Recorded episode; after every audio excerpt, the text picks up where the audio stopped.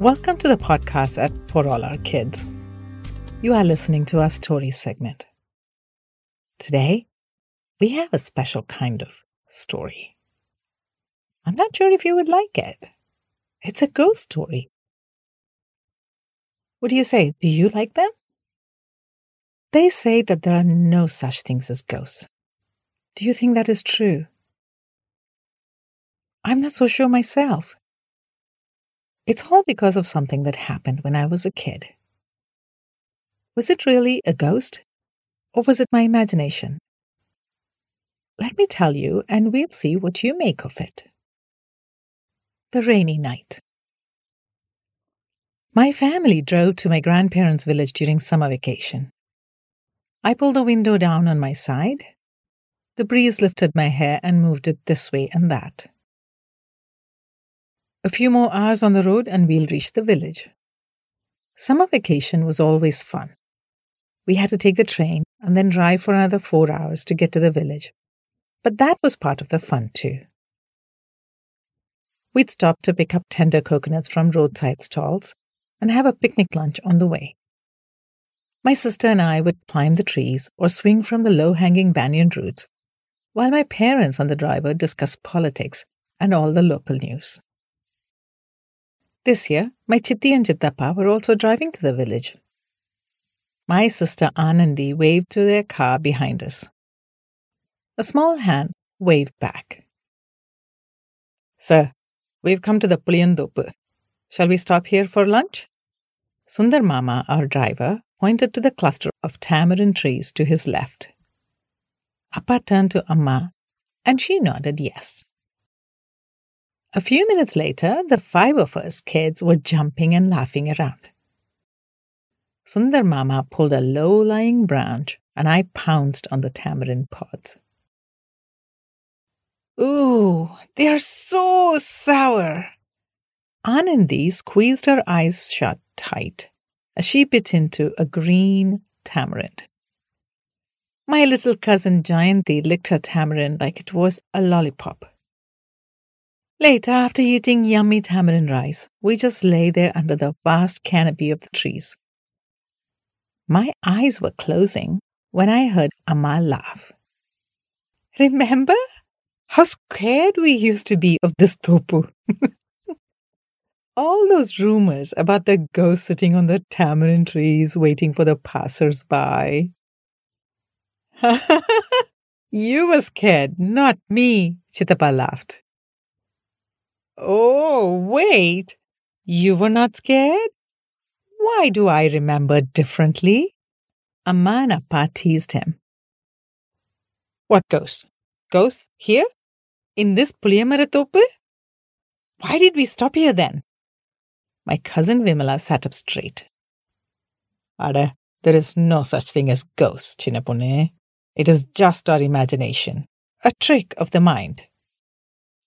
We stopped here because we've been traveling a long way and we need to stretch our legs. Sundar Mama reassured her. So why were you all so scared? Tell us, tell us, we pleaded with the grown ups. After the story, the three older kids rode together when we got back in the car. We're never scared when the sun shines on us, are we? My mind replayed the scenes of Amma jumping off a branch because she thought she saw her grandmother's avi, and Chittappa, racing out of the topu, convinced a Kateri was after him. Vimala and I bombarded Amma with questions. But we both thought that she was a Bayandangulli, a scaredy cat. The sky had turned grey when we reached Patitata's house. Streetlights dotted the way. Patitata lived just outside the village, closer to the paddy fields. A two storied house, it stood tall at the end of a zigzagging muddy road. Mango, ashoka, guava, jackfruit, and coconut trees spread out on the grounds. The trees were great for climbing, but they were also home to a gazillion insects that could bite you. The smell of different flowers mingled and floated in the air. Even on hot, sticky days, the inside of the house was cool. There was no air conditioning in those days, The fans hung way up high as the ceilings were so tall. You knew the fans worked because they were so loud, but I can't ever remember feeling a breeze. The rooms were large, with light shining through the two rows of windows, barred by long iron rods. We had to close the wooden shutters at dusk if we didn't want the mosquitoes to suck our blood dry. That meant we couldn't see outside the grounds at night without opening the shutters. The veranda in the front was the children's play area. We pretended that the tall round pillars were coconut trees and tried to shuffle our way up. We never reached the top because we just slid, the heat burning our hands. The following morning, the grown ups decided that they wanted to go to a temple in the next village. We adults can go to the temple, na? The kids are too tired after all the travel. Let's ask Giant to watch them. He's old enough. Amma convinced the others. What a smashing idea! I didn't want to sit in the car for an hour's drive. Besides, Giant was quite an interesting fellow. No grown ups meant we could do whatever we wanted. Nobody wanted to eat lunch. Why eat vegetables when you can have snacks, right? We raided the kitchen and found the bachanam tins, murukku, miksa, laddu, coconut barfi, and cashew nut barfi, all made for the family. We spent the whole day on the grounds climbing and jumping off trees. When you are having fun, you don't notice the time fly. What if there are ghosts on our trees here? Vimala threw a bolt out of the blue. What? Why are you looking at me like I threw a bomb or something? She made a face at us. I suppose we overreacted. It was just that the talk of ghosts came from nowhere, and there was no adult around, and the sun was hiding behind dark clouds. Dark clouds? Oh, yeah, we always get rain in the summer. And here it came. Plop, plop, plop, plop, plop, plop, plop, plop. Giant and Vani helped the little ones. By the time the six of us reached the veranda, our clothes were soaking wet. Later, we sat in dry clothes, sipping hot Bournvita and listening to the sound of the rain. The veranda was wet. The windows in our rooms had to be closed to keep them dry. That meant we had to sit inside the house, not knowing what was happening outside. They must be taking shelter from this heavy rain. That's all. Your parents will be here soon. Come, come on, let's have an early dinner. Giant's round, cheerful face calmed everyone. Vani and I kept up a steady stream of jokes, but Vimala was quiet. Anandi and Meena yawned so we brought a bedsheet and put it on the floor in the hall. The little ones lay there listening to us play cards. Tadam, badam! Thunder, then lightning. The lights went out. Ah! Ah! Ah! Vimala, stop! You're scaring them. Vani gathered the little kids closer to her. I just don't like it. Vimala looked at her with wide eyes. Why do you hear all the sound so clearly when it is dark? There was a steady sound of the rain, but other noises sounded in between too.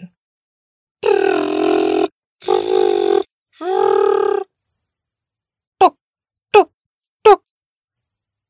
That's a sound of wings, Vimala. It must be a pigeon taking shelter from the rain, I told her. And the tok tok? Raindrops falling into a bucket, maybe? There's. Giant paused at the sound of a metallic creak. The gate! They're here! Vimala bounced off the floor. Before we could stop her, she flung open the door and ran out into the wet night. Moments later, the five of us huddled around the double doors. The lights from the veranda did not shine far. Where was Vimala? You stay inside. I'll go after her. Giant shouted and ran down the steps. But his foot slipped. Arms flailing in the air, he fell into a muddy puddle outside the veranda. Vani and I rushed to help him, but Anandi and Meenu started whimpering. I knew then that I must go into the night to look for Vimala. So I wore my chappal and walked into the rain. All around me, a hundred frogs called out a welcome to the shower. Drops of water pricked my face as the wind blew the rain toward me, and I shielded my eyes with my hand. Vimala! Vimala! I shouted. No answer. Could she have really gone that far in so little time? Have you ever noticed how you think random thoughts when you're afraid? I said to myself that I must race her tomorrow to see if she was faster than me. I was at the point where the lane curved and couldn't see the house anymore. I paused. Should I keep going? They won't be able to see me from home. Undecided, I peered into the night. Up ahead, a shape like a mound lay on the ground. It moved. I made to run back to the house, but my chappal got stuck in the mud. I freed my feet but left the chappals in the mud. Then it struck me. What if that was Vimala? There were other shapes, some on the ground and others in the sky. Was someone watching her? Me? Or was it something? These are just the bushes and trees. There is no such thing as a ghost, I told myself as I took a deep breath. Nevertheless, my heart beat wildly as I shuffled over to the mound. It was Vimala. Hey, it's me, Parthi. Are you all right? I spoke softly, just in case I disturbed anything else listening out there. She moved. My leg! I fell! She wept in a hushed voice. Come on, I'll help you. And I pulled her up gently. She slumped on top of me, sending both of us tumbling. Wait, wait, wait, wait. Let me hold you better, or I'll fall too. I put my arm under her shoulder and balanced her. Oh, this is much better, I said, as her weight eased off me. I kept my eyes on the path as I took slow, steady steps. Something touched my neck lightly. What was that? My head spun this way and that. A falling leaf, yes. It had to be a falling leaf because there were so many trees around us. Then came a noise. Was it the wind? Or was it Vimala breathing loudly? I wanted to walk faster but was afraid that I'd slip in the mud. At last we came to the bend in the path. The soft flickering light on the veranda gave me the courage, and I walked with hope. Parthi, is Vimala back with you? Vani stood there shielding the candle flame with her hand. I stumbled when we got closer to the steps. Can you help me, please? The steps are harder, and I'm afraid we'll both fall, I asked her. Oh, the poor thing. She can't put her foot down. Thank goodness you managed to bring her all this way on your own, Parthi. Giant is also hurt, Vani said as she slid her arm under Vimala's other shoulder. Sheets and pillows lay in a pile in the hall, and all of us crashed there for the night. Nobody wanted to sleep in our rooms. Just as my eyes were about to close, I realized what Vani had said. What did she mean? Vimala couldn't put her foot down. How did she walk with me then? But I let it go. Vani was heating milk for Bournvita when I walked into the kitchen the following morning. Parthi, you are stronger than you look. You just put your arm under her shoulders and picked her up? Giant's round face looked thoughtful. Thank you, Da. Vimala looked up from her tumbler of milk. Both of them sat with their feet raised on pillows. That's not how I remembered it, but something told me to be quiet. The rain had stopped. Parthi, please open the door, will you? With these two hurt, I'm busy getting breakfast ready, Vani told me. I unlocked the double doors. My eyes landed on my chappals. They were laid out neatly on the steps, side by side. I searched the muddy lane. There were two sets of footprints. Vimala said I had picked her up. I bent lower. One set of prints was much bigger than the other. Those prints were not mine. What did that mean? There had been no one there with us last night.